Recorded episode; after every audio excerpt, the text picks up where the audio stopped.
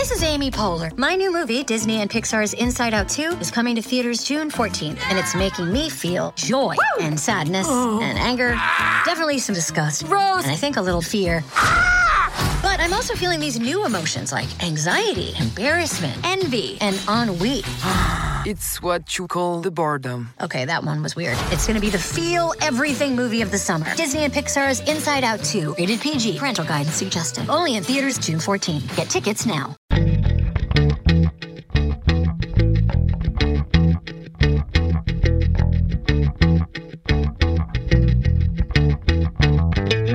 You're listening to All the Books a weekly show of recommendations and enthusiasm regarding the week's new book releases. This is episode 89, and today we are talking about books released on January 10th, 2017. I'm Liberty Hardy, here with my fellow podcat Rebecca Schinsky, and we're coming to you from bookriot.com. I'm coming to you from the snow cave. I don't know what you're talking about. I know, it's always so weird to me when I'm like in Maine and you have more snow than I do. Hardly ever happens. We, we got um, we got six inches at my house over the weekend, and Richmond being Richmond and ill equipped for snow, uh, everything has basically been shut down. So I've been curled up in the amazing mermaid blanket that Amanda, our fellow Book Rioter, uh, knitted me for Christmas. That's it's like incredible. a purple it is amazing. It's a purple mermaid fin that you like slide your body into, and it's so cozy. So I've just been curled up in it reading books and making hearty food and like drinking a lot of coffee. It's not terrible. Do you hop around in it or do you like get no. out of it? I would fall no, over actually, all the time. The first the first morning that I got up and like got my coffee and then got into my mermaid and got on the couch, I was like, "Oh man, I'm going to have to like wiggle out of it anytime I need to go back to the kitchen." But then I realized that this is why husbands exist. Oh. So basically when I'm in my mermaid is my like I'm helpless and I'm snuggling the dog and I'm adorable in this mermaid blanket. So like, could you refill my coffee for me? Oh, nice um, or like Sunday morning, Bob was sleeping in, so I carried my French press into the living room and set it on the table next to me so that I could be self sufficient without hopping around the house because that just seems dangerous. yeah, or or you could have mermaid tail races. Like if someone Amanda could make another one, and then you it would be like those potato sack races. when we take our show on the road, we'll do live mermaid races. I'd have to wear a helmet. Um, yeah, no, it, like I'm afraid of wiping out because sometimes I just slip when I'm like scurrying through the house to get my coffee in the mornings and I'm wearing regular old socks. So uh, I don't think this is advisable. We'll be uh. safe. We'll just stick to reading books. Uh, Yay, books. Yay, books. We got books this week. We're into like the chunky, you know, big book part of January now. Yeah, it's great. So, would you like to hear about my first one? I definitely would. I talked about this on the preview show. Basically, it was like about the whole thing because that's how it made me feel. Um, but I'm excited to talk about it again today. It is called Fever Dream by Samanta Schweblin, translated by Megan McDowell. Um, let me just just shout out for Megan McDowell really quick. She's an amazing translator. She translate she translates Alejandro Zambra of all people. He's freaking incredible if you've never read him, plus a million other awesome things that I'm forgetting right now. Anyway, translators don't get enough credit, so I just wanted to, you know, be like, hey, because she's awesome. Um, anyway, back to Fever Dream. Uh, this, so all the books that I'm talking about today, I can't tell you much about. So there you go. But this one starts out, it's, there's a young woman named Amanda. She's lying in a hospital bed. We know that she's dying. And sitting next to her is a young boy named David. She's not David's mother. We don't know their relationship, and David asks her to start telling him a story. And so they start to talk, and the discussion that they have is so unsettling and so compelling. It freaked me out. I was like, what am I even reading? What is happening? This is creeping me out. I love this so much. Um, it might it might sound weird to say this, but I have read it three times now, and I do not understand it, and I could not love it more. That's delicious. It's like, I mean, I don't think that everything has to make sense all the time. I mean, I think there are things that people enjoy or find entertaining that they don't understand, like David Lynch. You know, like mm-hmm. I, you can't get me to believe that some of that stuff makes sense. Anyway, the first time I read it, I was terrified. I was terrified and I was loving it and I was like, what is even happening? What is going on? This is so creepy and I don't understand what's taking place and oh my goodness. So I read it a second time to see if I could figure it out, but then I got caught up in how beautiful and horrifying it is.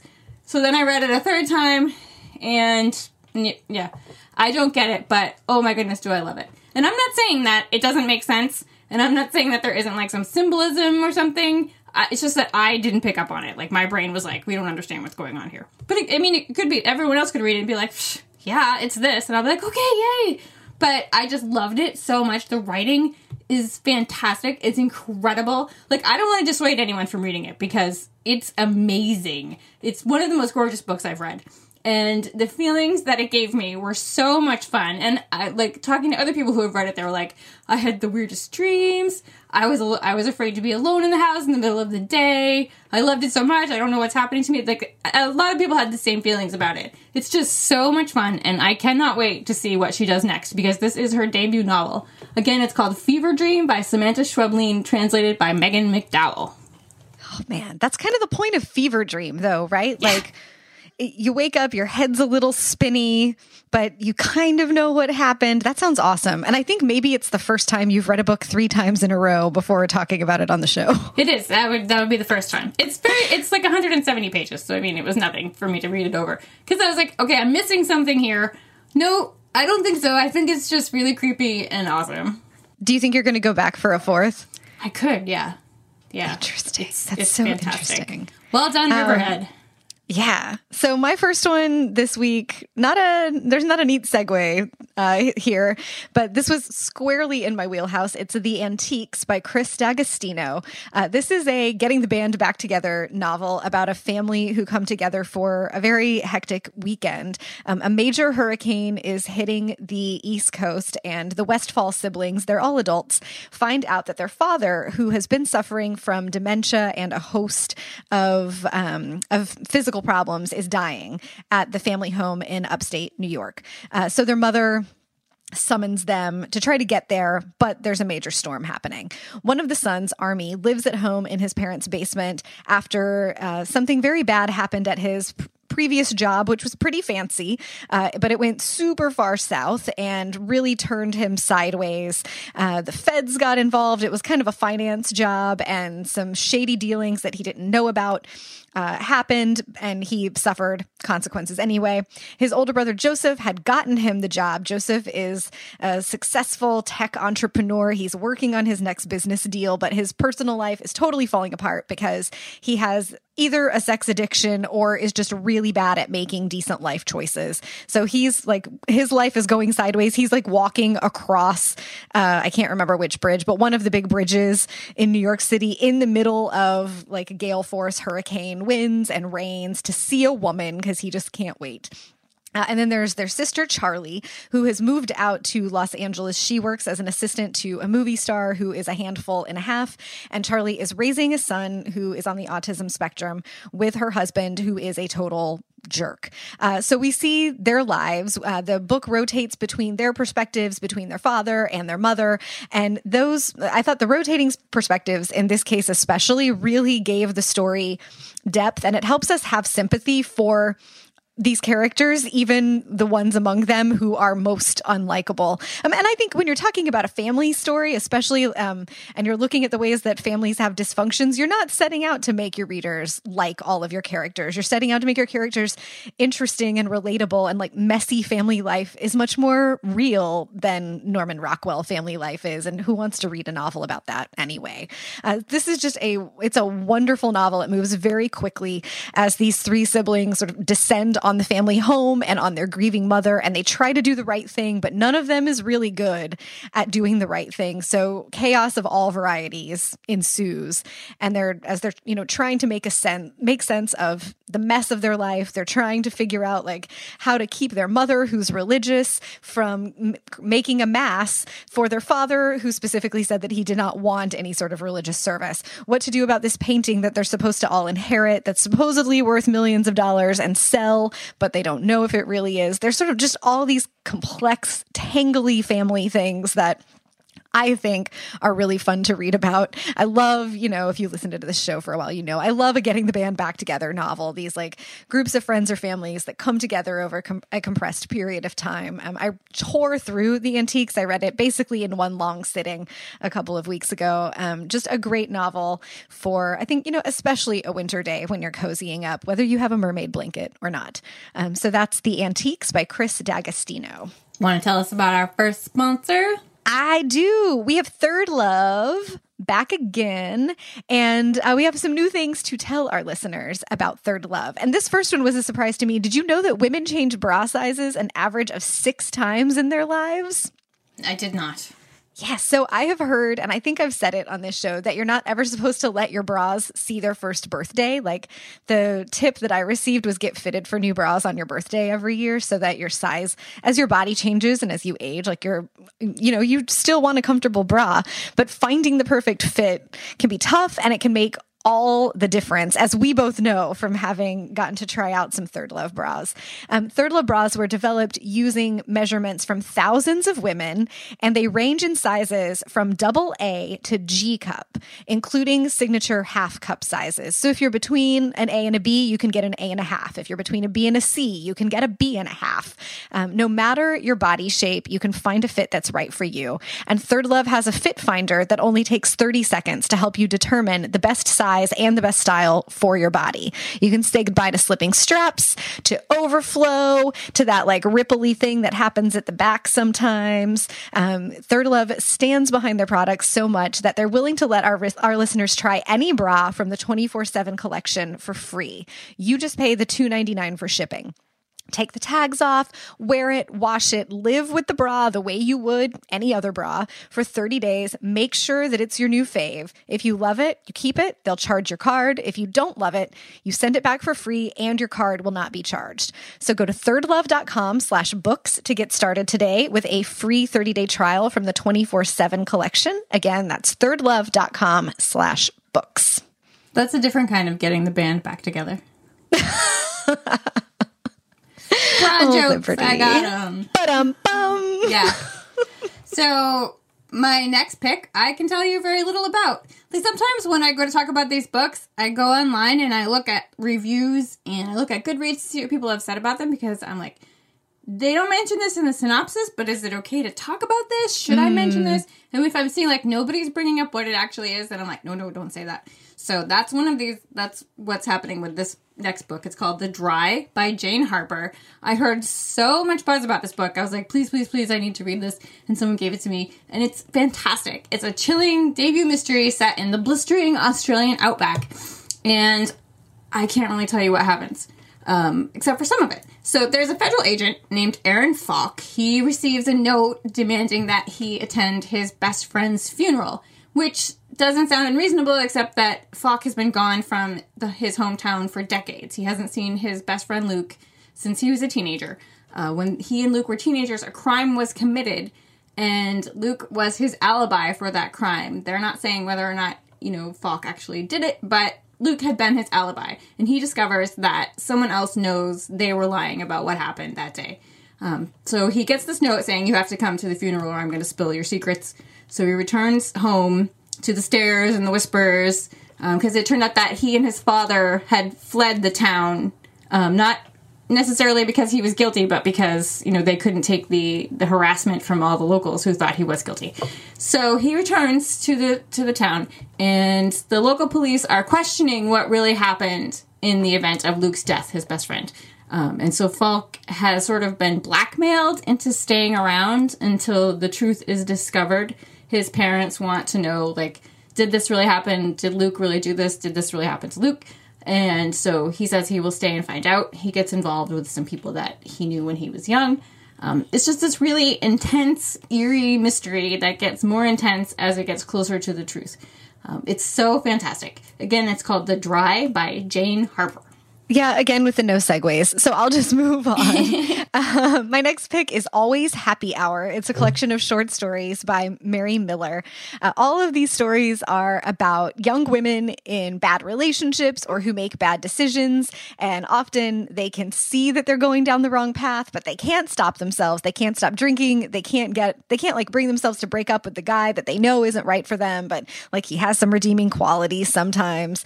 Um, many of them are set in the South South, but these are not stories that are Southern insensibility like the way that Flannery O'Connor is Southern insensibility. There's actually this, uh, to me at least, there's this kind of sharp coldness to the stories, like the first sip of a really strong cocktail on a sweaty summer day. That's, it's refreshing, but it's bracing, and it also makes you want to keep going. Um, I found like in my mid 30s now, I'm far enough away from the age that most of these characters are and the kinds of experiences they were having and the decisions that they were making that I could look at them and be entertained. But I could imagine like women a decade younger reading these stories and being like, this is way too close to home.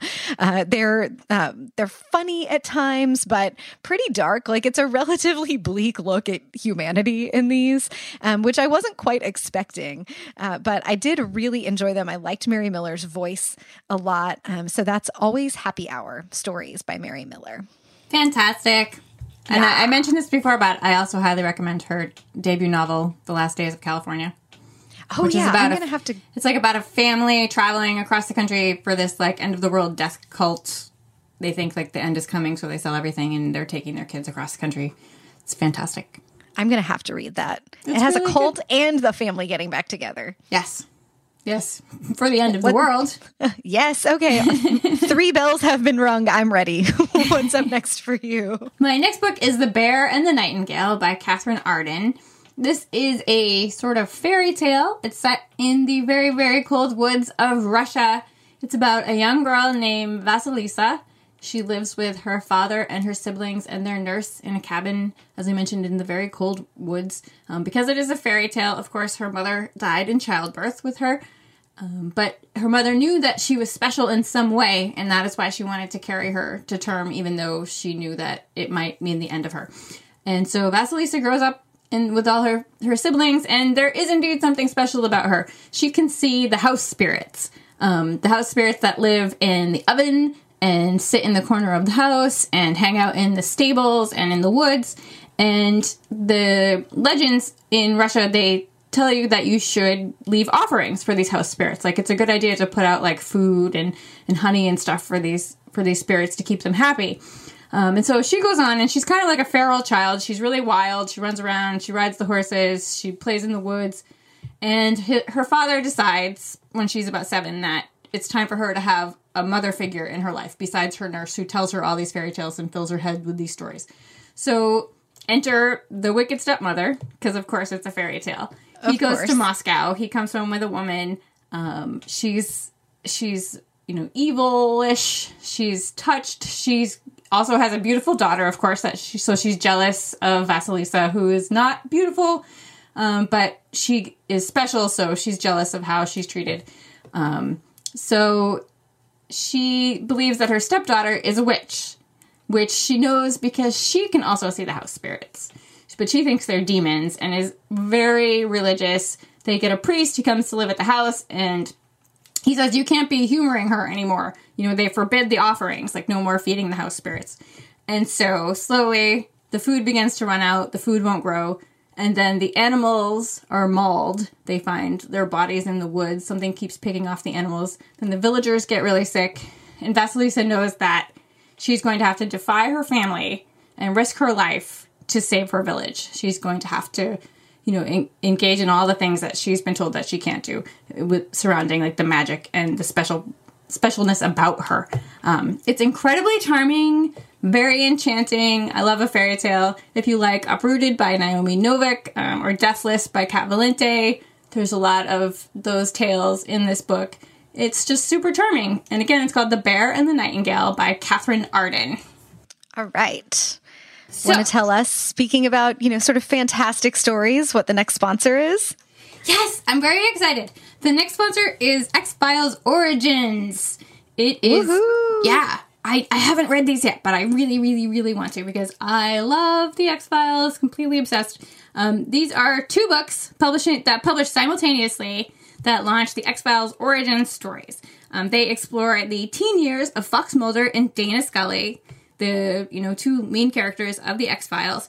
Um, I'm so excited about this. Like, I don't think I've been excited about characters, you know, childhood since like Muppet Babies. I mean, we're going back to like teen mm. teen Fox and Dana.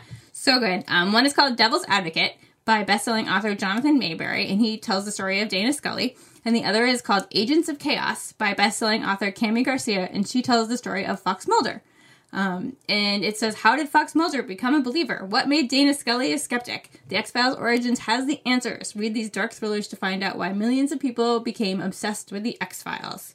And it's just a must read for X Files fans, but it also appeals to fans of YA and thrillers, so everybody wins. It's awesome. Awesome. Yeah, I'm really excited. I love the X Files. Those are going to be so much fun. Yeah. Yeah, I, I definitely need them. I, I was so excited to hear that they were coming out. And I haven't got them yet. Oh, soon, soon enough, my yes. friend. I don't have anything to read. we all know that's not true. I like to say that to my boyfriend. Like, I'll be like standing waiting for the mail. He's like, Why are you waiting? You have 500 books. You got five I mean, books this morning from UPS. And I'm like, I, I don't have anything to read. but like, that, that's real, even though you have a million books. Yeah. Like, that, uh, that feeling still happens. I think it happens to oh, yeah. all of us. Like, you need the certain book for the certain mood every time you go to pick what the next thing you're going to read is like unless you just make a list and stick to it which is not the no. way that I'm, uh, you know, that's not on my operating system to like have a plan that I feel like I have to stick to for reasons of no one enforcing it. Uh, so it's like, it's totally possible to look at a stack like the TBR in my office probably has a hundred books on it and be like, but none of those are what I want right, right. now. like, and then what else did I get? I can hear right. Millie. There's our Millie. I know. Yeah, Millie's not enjoying being snowed in, so I don't blame I guess her. Our, she uh, has very short legs. It must be quite she, cold on the belly. She does. The legs get cold. The belly gets cold. The whole situation is just unacceptable. Um, actually, that segues kind of nicely into my next pick. Um, this is one from my kind of personal life pick. One of the things I'm doing this year, instead of having sort of hard reading resolutions about the number of books or the amount of time I spend reading or whatever. Um, is to try to read like one book per month that connects to something that I'm working on in my non book life. Um, and I made a video for Book Riot's YouTube channel about it last week, but sort of the things I'm really thinking about in 2017 are uh, deepening my yoga practice, thinking about mindfulness, and also spending more time out in nature. So once a month ish, I'm going to try to read a book that connects to that. Um, and this first one is a little bit of a cheat because it's not a thing that I'm reading in one go. It's called Meditations from the Mat Daily Reflections on the Path of Yoga by Rolf Gates and Katrina Kenison. And it is what it sounds like. Um, there are 365 short reflections that break down the eight main principles of the practice of yoga and of sort of the main uh, things that you need to know about mindfulness.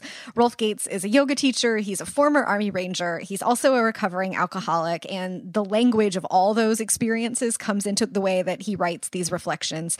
It's very accessible. Um, and these are basically sort of practical philosophy things to take to help you take what happens on your yoga mat into the rest of your life. Because, like, this is the thing about practicing yoga is that it's not really about that hour that you spend like doing downward dog and perfecting your lunge. It's about what spending that hour enables you to do in the rest of your life, um, which sounds completely hand wavy if you're not familiar with yoga. And in that case, I'm sorry, this is my segment. Um, but I'm I am finding it 9 days in, we're recording here on January 9th, to be very useful for sort of setting the tone of my day, for giving me something to think about when I do go to yoga um, or when I'm thinking about mindfulness in the afternoon there. And it's funny because one of the sort of key principles of yoga and of mindfulness is about acceptance and not like not resisting where you are, not trying to make where you are any different than what it is, just accepting it in a like, well, this is where we are. This is what I can do today. This is what reality is. And so I was sort of laughing to myself earlier of like, well, no better time to be practicing acceptance than when you have an anxious dog trapped inside during a snowstorm. so, uh, so I am trying, but I've really been enjoying meditations from the mat. Um, last year, a bunch of you guys sent me great book recommendations for mindfulness. If you have yoga related ones, I'd love to hear them. I'm Rebecca at riotnewmedia.com. Uh, and again, if you're looking for something to be reading, uh, maybe you have your own New Year's resolution for yoga, Meditations from the Mat by Rolf Gates. So, did you see yesterday on Twitter, our friends Molly and Sarah were talking about how they went to cat yoga? Yeah.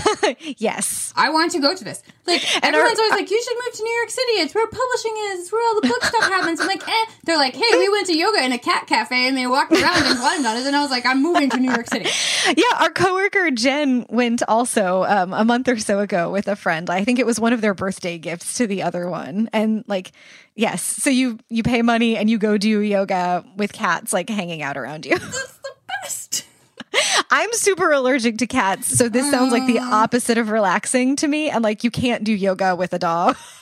Maybe they wear like little booties and stuff. Maybe a little mask. It does look like it would be very soothing if you were a cat person. I want to go. You should go. I know it's like, why would I want to move somewhere where I would have to go to even more meetings? But something fun and relaxing like a cat cafe, sure. Yeah, that sounds awesome.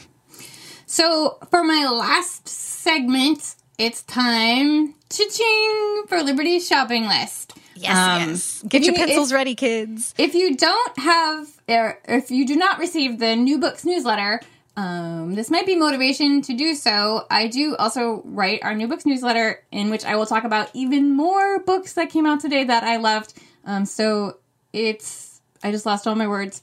Um, what's the word when you're trying to tell people to do something like benefits? I don't know. It's gone. um, I don't, I don't know. I had it in my head. it behooves. I, it's gone. Yeah, no. I I just mean like if you needed oh incentive. There we go. Ah, there we go. If you needed even more incentive, um, sign up for the new books newsletter and learn about more books out today. I had to save some of the ones that I read for the new books newsletter, so now I'm going to talk about the shopping list, things that I'm interested in purchasing soon, uh, in the hopes that you know you might hear about something that you're interested in too, or you can get on Twitter and be like, "Hey, I read that; it's amazing," or "Here's a recommendation." Anyway, I'm going to get started now. Now that Okay. before I Bring run out of more words.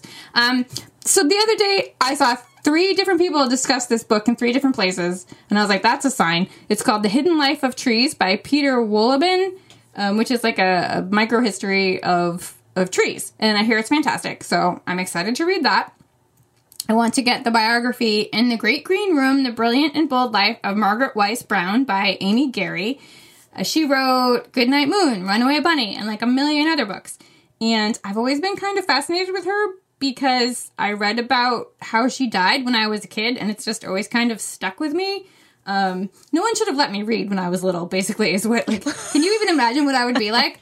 But it's it's so awful and fascinating. Like she was 42. She was in the hospital with appendicitis, and she wanted to go home, and the doctors told her she wasn't ready to go home. So to show the doctor that she was fine, that she thought she could go home, she did some high kicks, What? and it dislodged a blood clot that traveled to her heart and killed her. Oh my god. Right? Like, yeah. So it, it's That's just, a pride goeth before the literal fall. and I just always remember that story. I don't know where I read it, but I've always like whenever I saw like Goodnight Moon, you know, or something, I'd be like, oh, that poor lady. But she she wrote over a hundred books and spent most of her life in Maine, which is where I am. So rock on, two hundred seven represent. Um, the I want to pick up the Cold Eye by Laura Anne Gilman, which is the sequel to the amazing Silver on the Road about the devil. It's fantastic. If you haven't read that one, I highly recommend it. The sequel, The Cold Eye, comes out today. I just read about a great mystery, or supposedly great mystery. I haven't read it, so I can't say. Called Malice by Keigo Agash- Agashino, um, which sounds fantastic. There's a young adult novel that came out. It came out in the UK like a year or so ago, and I wrote it down, and I've been waiting, waiting, waiting for us to get it, and it finally came out last week. Called Mad Miss Mimic. It's called. It's being compared to Jane Austen meets Arthur Conan Doyle, which sounds fantastic to me. And speaking of Arthur Conan Doyle, I want to pick up Mrs. Sherlock Holmes, the true story of New York City's greatest female detective and the 1917 missing girl case that captivated a nation. That is a lot of subtitle right there. Um, that's a lot to say. I'm like, I, that's my one criticism is maybe you should scale it back a little bit. Um, but it's by Brad Ricca, and it's the true story of Mrs. Grace Humiston, a detective and lawyer in New York City who would like amazed the world with her her skills. Um, I had a great recommendation on Twitter last week. I mentioned like I, I am here for your historical murder recommendations. I had a great recommendation from a lady. Uh, she said to get the convictions of John Delahunt by Andrew Hughes, which I'm going to pick up. Some uh, people also recommended I read the Lyndsay Faye books, but I have read those. But thank you for your recommendations. If anyone has any more, I would love to hear them. Um, so this is going to sound insane. You're not going to believe me when I tell you this, but I didn't, I read like one book over the last three days because I sat down on Friday and started watching Netflix and I watched all of Marcella, Happy Valley, Hinterlands, and River. Just like, like 48 episodes of television. That is impressive and a little bit scary. Yeah, I don't know what it was. I was just like, this is what I need to do right now. Um, but there is a character in River played by Eddie Marsan, who you might know as Mr. Norrell um, he mm. plays he plays a real life serial killer uh, from the Victorian era named Thomas Neill Cream, and so now I'm interested in reading a book about him. There's one called A Prescription for Murder, which sounds fantastic. And my last pick that I definitely want to pick up um, is actually the book that you're going to talk about next. So, would you like to tell us about that? Yes, yes, yes. So, my next and final pick this week is the new graphic novel adaptation of Kindred by Octavia Butler. Uh, Kindred was originally published in 1979, and this is a graphic novel rendering by Damian Duffy and John Jennings. If you're not familiar with Kindred, you should get on that and read it right quick. Um, it's about a modern day woman named Dana, modern day like 1979, but she's from this century, or yes, the, now she, yeah, she's from the 20th century. Um, Dana gets transported to the antebellum South. Um, she first is on a plantation. The son of the white plantation owner is drowning, and she figures out that she got transported there to try to save the slave owner's son. But she keeps getting called back through time from her home in California in modern day California back to these slave quarters to do other things. Uh, and I don't want to like I don't want to spoil any more of it. It's been several years since I read Kindred, but it's just stunning. Octavia Butler is one of those necessary uh, writers to read, and it's part time travel, part slave narrative. Um, it's like one of the books that gave uh, Colson Whitehead, I'm sure, room to start thinking about the Underground Railroad and to doing magical realism in a slave narrative story. Uh, it's really wonderful. I guess an ancestor. Kindred is one of the ancestors of the Underground Railroad. Um, it's very cool, um, a great read, a challenging read in some ways, an interesting way to look at history. And now you can do it in a graphic novel. I would suggest reading the actual novel first um, for that full experience, but the illustrations in the new graphic novel are really remarkable. Teachers and librarians, especially, you're going to want to have your eye on this one. So it's the new graphic novel adaptation of Kindred by Octavia Butler, and the art is by Damian Duffy and John Jennings. Awesome. Yeah, it's gorgeous. Um, so those are our new books this week. What are you going to go read now? Um, now that I've gotten all my TV watching out of the way, I'm in the middle of The Girl in Green by Derek B. Miller, which is being called a 21st century catch 22. He wrote a book a couple years ago called Norwegian by Night that I really enjoyed, and I'm only a few pages into this one. I just started it um, this morning, but so far, so good. What are you going to read? I'm going to read Double Bind Women on Ambition. It's a collection of essays coming out from Norton later this year, edited by Robin Rome or Rom, R O M M.